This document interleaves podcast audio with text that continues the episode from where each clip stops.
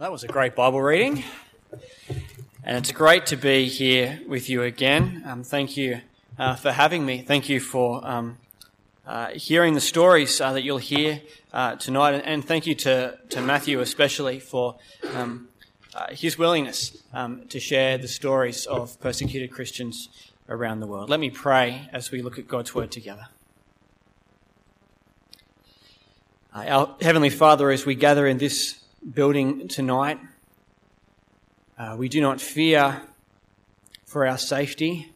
We don't fear the police or the army coming in and causing harm to us. But our Heavenly Father, as we gather, many of our brothers and sisters meet in secret, meet at the great risk that their lives may come to an end as they gather as brothers and sisters. Father, we thank you for the privilege it is for us to gather now. Would you please speak to us and embolden us? Remind us of your great love and faithfulness, and encourage us by the stories of our brothers and sisters in Iraq. We pray this that you might be glorified. In Jesus' name. Amen. Please uh, do keep your Bibles open to that passage there, 1 Peter uh, chapter 5. I wonder if you remember Walter Palmer. Walter Palmer was public enemy number one about this time a year ago. He was also the world's best known dentist. Do you remember what got Walter Palmer famous? He was a dentist who travelled to a game reserve in Zimbabwe and killed a lion we all now know as Cecil. And that sparked outrage around the world and, of course, especially on social media, um, that Cecil had lost his life uh, to a dentist. And in fact, everyone was uh, crying out for his blood to throw Walter to the lions. But I heard at that time a very different perspective when a lady was interviewed on the radio. This lady had grown up as a child in Africa in a small village, and she shared that every day they feared that a lion would turn up to their village and would tear them to pieces. For her and many like her around the world, lions aren't an exhibit or an attraction, they're an enemy. They pose a very real threat to your life, your existence.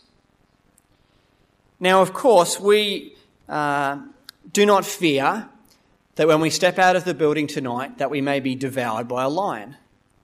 That is reasonably unlikely.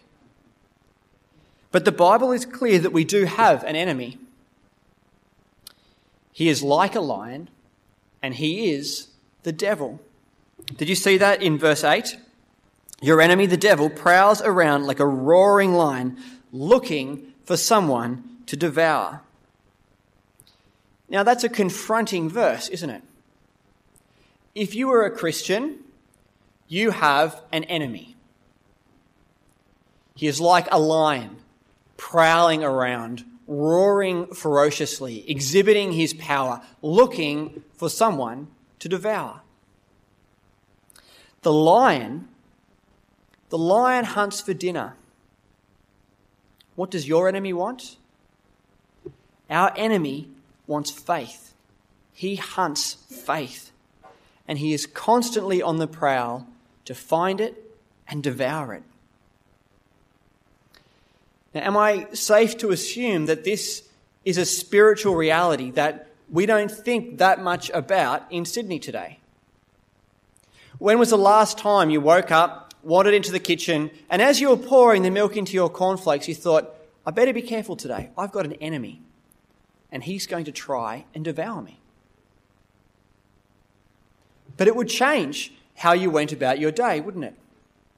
If you knew that there was an enemy out there, you wouldn't be casual or complacent. You'd be alert, sober minded, looking around to see, because at any moment your enemy might attack you. So, what is it that we need to look out for? How is it that our enemy may try to attack?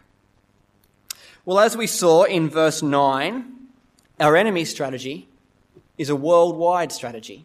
His method is the same from Epping to Ethiopia. Take a look. Verse 9 Resist him, standing firm in the faith, because you know the family of believers throughout the world is undergoing the same kind of sufferings. All around the world, Christians like you and I are suffering because of the devil's schemes. And while I don't know, while I don't need to remind any of us that there are many ways that we can suffer in this fallen world today, Peter has been clear in this letter that he has written to the church that Christians should expect to suffer in a special way. If you look at just the chapter before, in chapter 4, verse 12, Peter writes, Dear friends, do not be surprised at the fiery ordeal that has come on you to test you, as though something strange were happening to you. But rejoice inasmuch as you participate in the sufferings of Christ, so that you may be overjoyed when his glory is revealed. If you're insulted because of the name of Christ, you are blessed for the Spirit of glory and of God rests on you.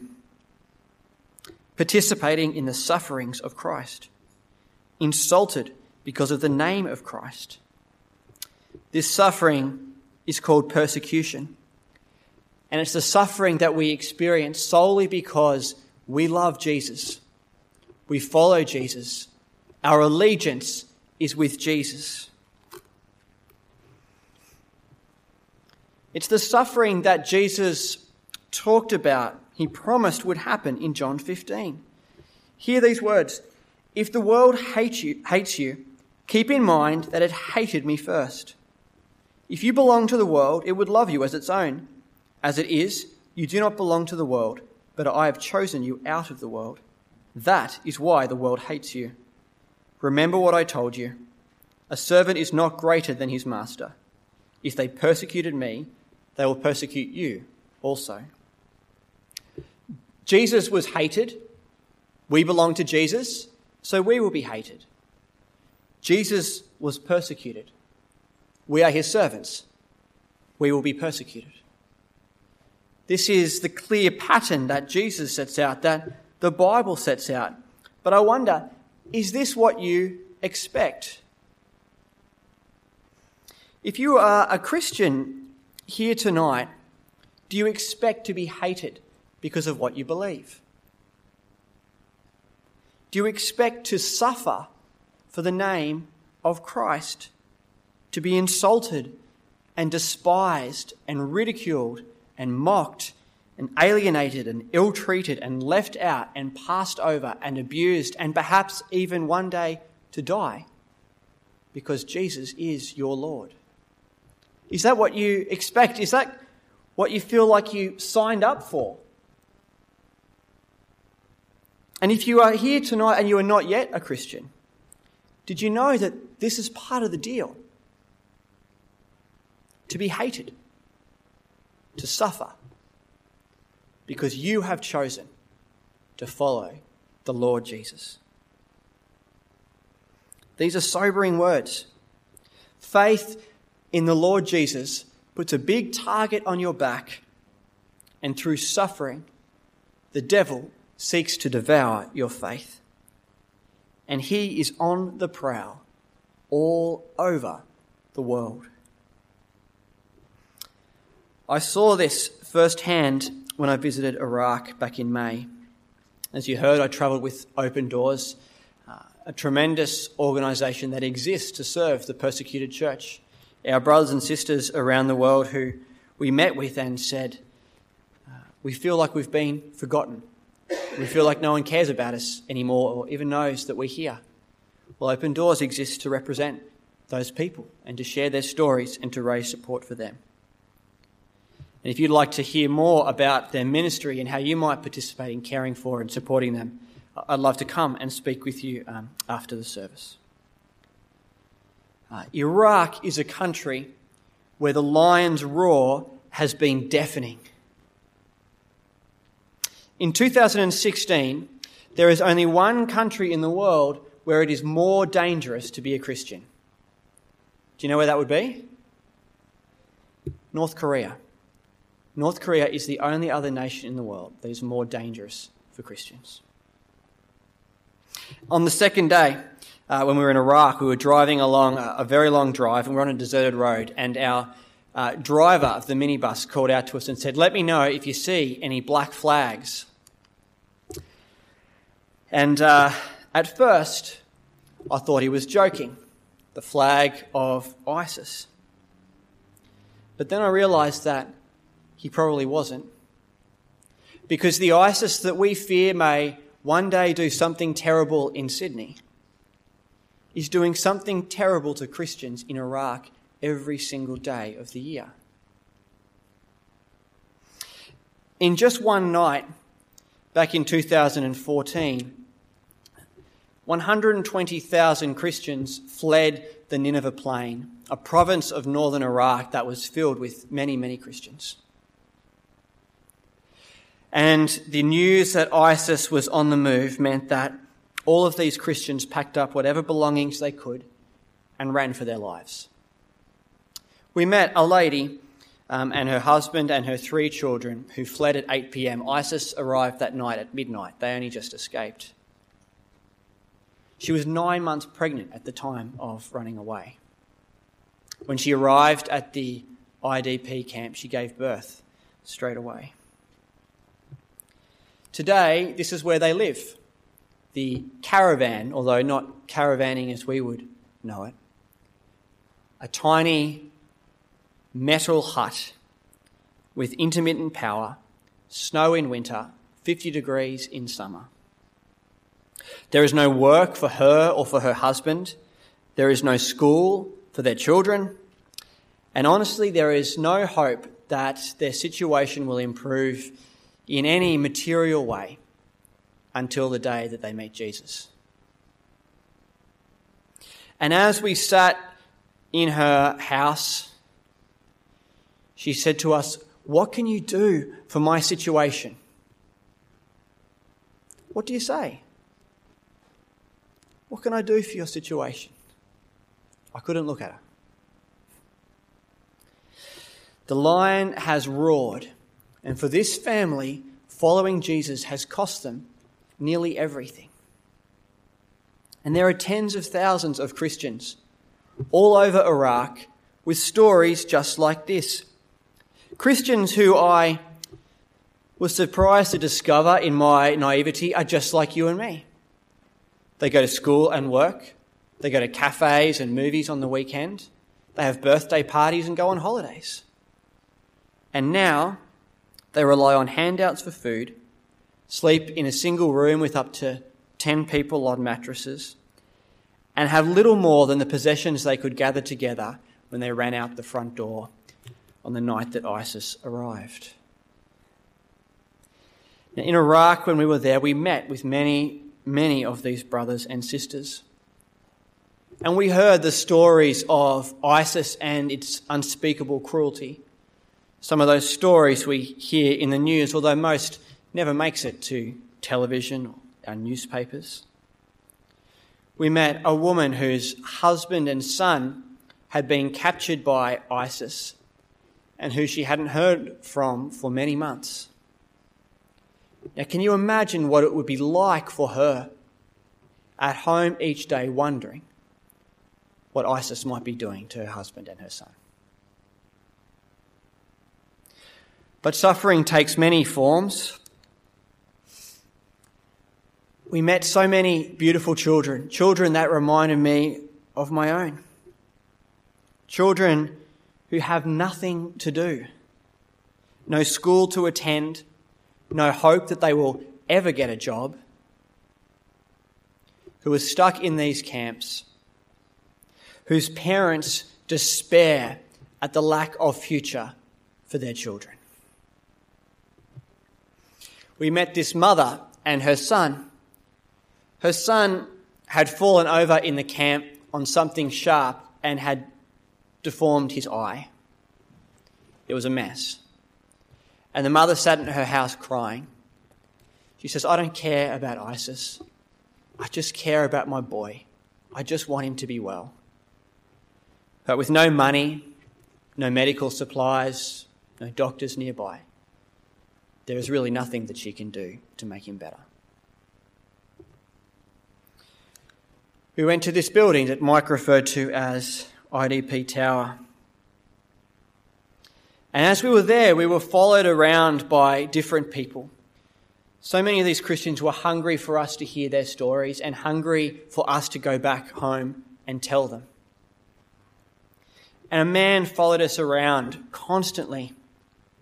And he said to us towards the end, crying out in anguish, We just want to live like humans. What do you say to that? And he looked at us and he put his arm around his boy, who was probably 10 years old, and he said, My boy, my boy, he was at the top of his class, and now he has nothing. He was despairing.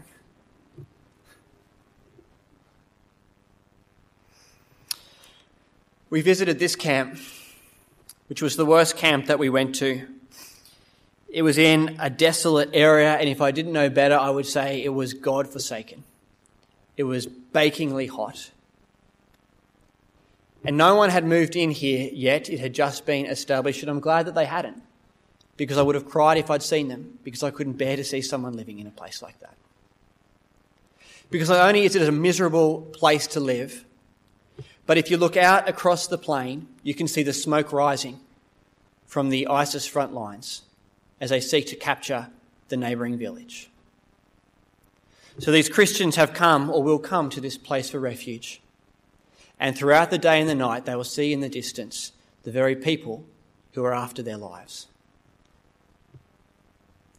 And you might think, as I did, that, well, perhaps one day ISIS will be defeated and everyone will just get back to life as normal and uh, return to going to school and work and everything else.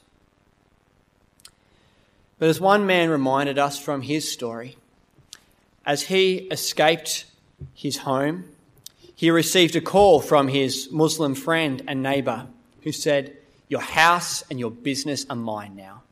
Don't you come back.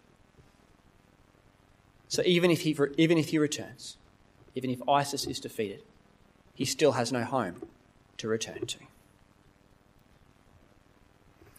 And what I've shared and what I've seen is only a tiny snapshot.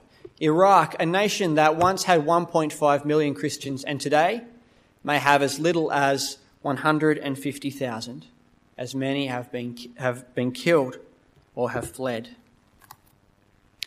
And did you know that today, today, persecution of Christians is worse than it has ever been in history? An average of 100,000 Christians have been killed every year for the past 10 years simply because they follow Jesus. That's 11 Christians every hour, every day of the week. For so many Christians around the world, following Jesus comes at incredible cost. The enemy is unceasing in his efforts to devour their faith. And you know what? None of this suffering would have to be endured if these Christians did one thing just leave Jesus alone. Don't trust him. Don't talk about him. Don't meet with other people who love him. Don't treasure him. Stop doing that, and the enemy will walk away. There will be no more suffering. This is the goal of the enemy to persecute, to suffer until we say, enough, and give up, and stop following, and stop listening, and stop obeying Jesus.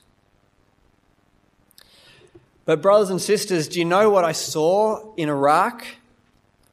I saw our brothers and sisters doing what verse 9 calls each of us to do resisting the enemy and standing firm. The most confronting thing I saw when I first arrived in Iraq was how many crosses there are everywhere. Crosses dangle from rearview mirrors. They're painted on houses. They are erected on the top of buildings. There are fish signs on the back screens of windows. Everywhere you go, crosses. Everywhere you go, Christians are saying, I'm with Jesus. Perhaps in the one place in the world where we would say, okay, let's cut them a bit of slack for just flying a little bit under the radar with their faith. Christians are standing up and saying, You cannot stop me. I am with Jesus. Standing firm in their faith. The most striking example was seen on the second day. We were 14 kilometres away from a village that um, ISIS had attacked the previous week and killed 200 people, and they were still fighting in that area. And just down the road from that front line was a house that was painted inside and out with a mural of Jesus. You couldn't miss it. Bright colours, Jesus, Jesus, Jesus, everywhere. When ISIS comes up that road, it's the first thing they'll see. What are they doing? Standing firm in their faith.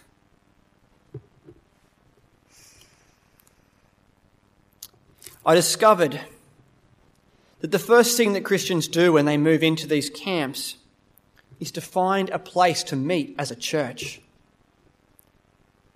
This is what they want to do. It's how they draw comfort, meeting with other believers, hearing from God, praying together.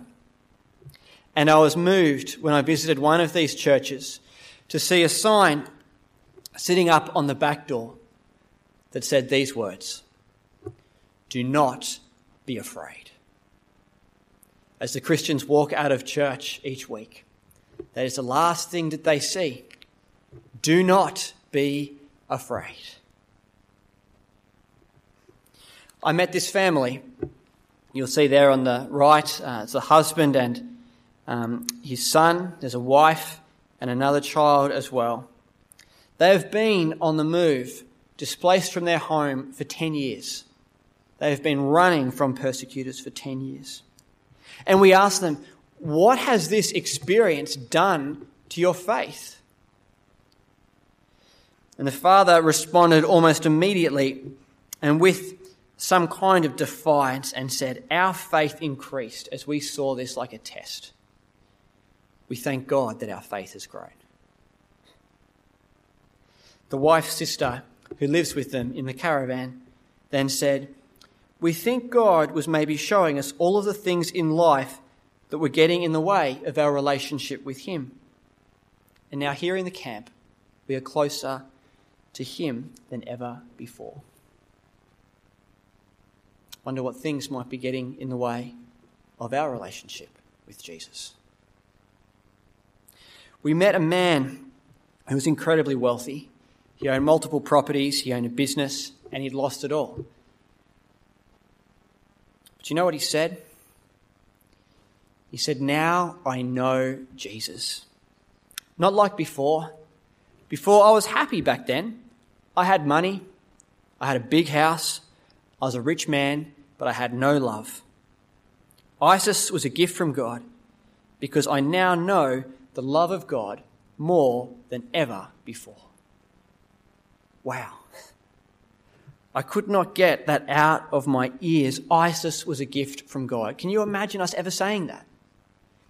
But here it is, people who have experienced that firsthand. And not only suffered at the hands of ISIS, but are now able to give thanks as they have seen God's faithfulness at drawing them closer to Him through their suffering. And what an encouragement and a challenge it is for us Christians in Sydney today to hear these stories. Of course, our nation is nothing like Iraq. Our lives are not under threat because of our faith in Jesus. Few of us have lost jobs or homes or savings or even friends because we believe in Jesus.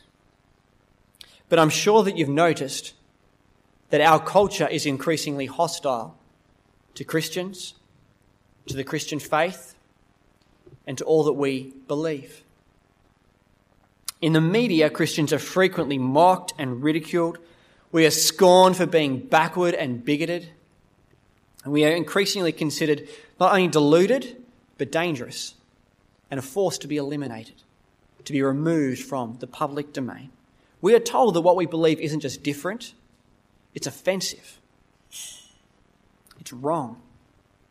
It's evil. And it must not be taught or tolerated.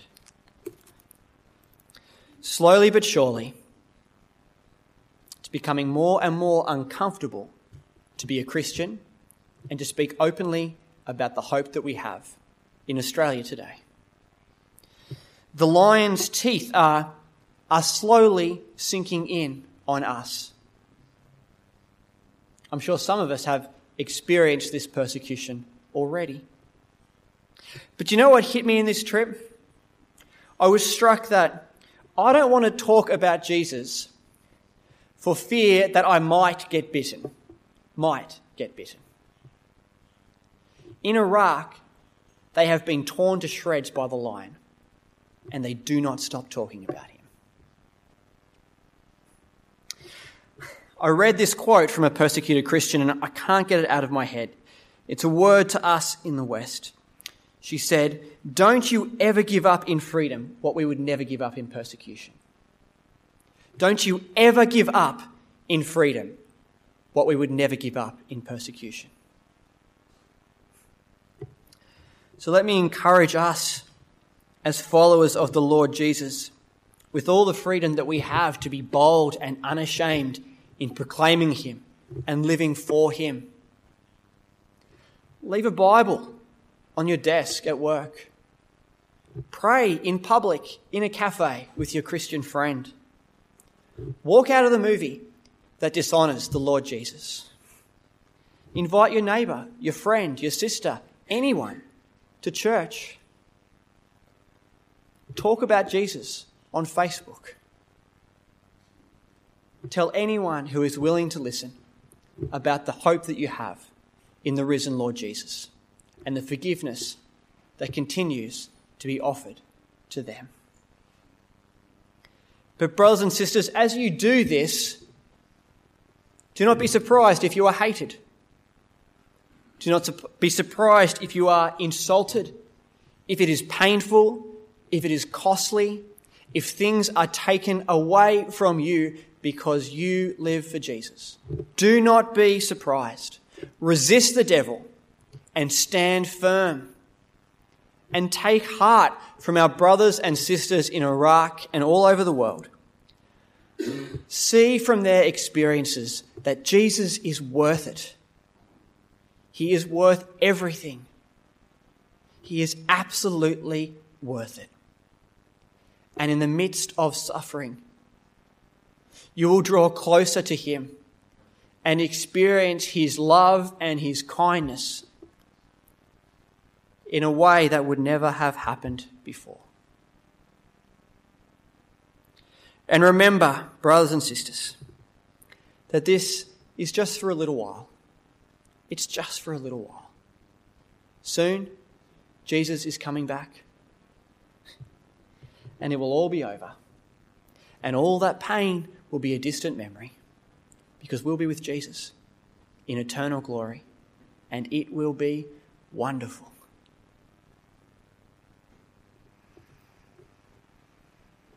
Now, the God of all grace, who called you to his eternal glory in Christ Jesus, will personally restore, establish, strengthen, and support you after you have suffered a little. To him be the dominion forever and ever. Amen.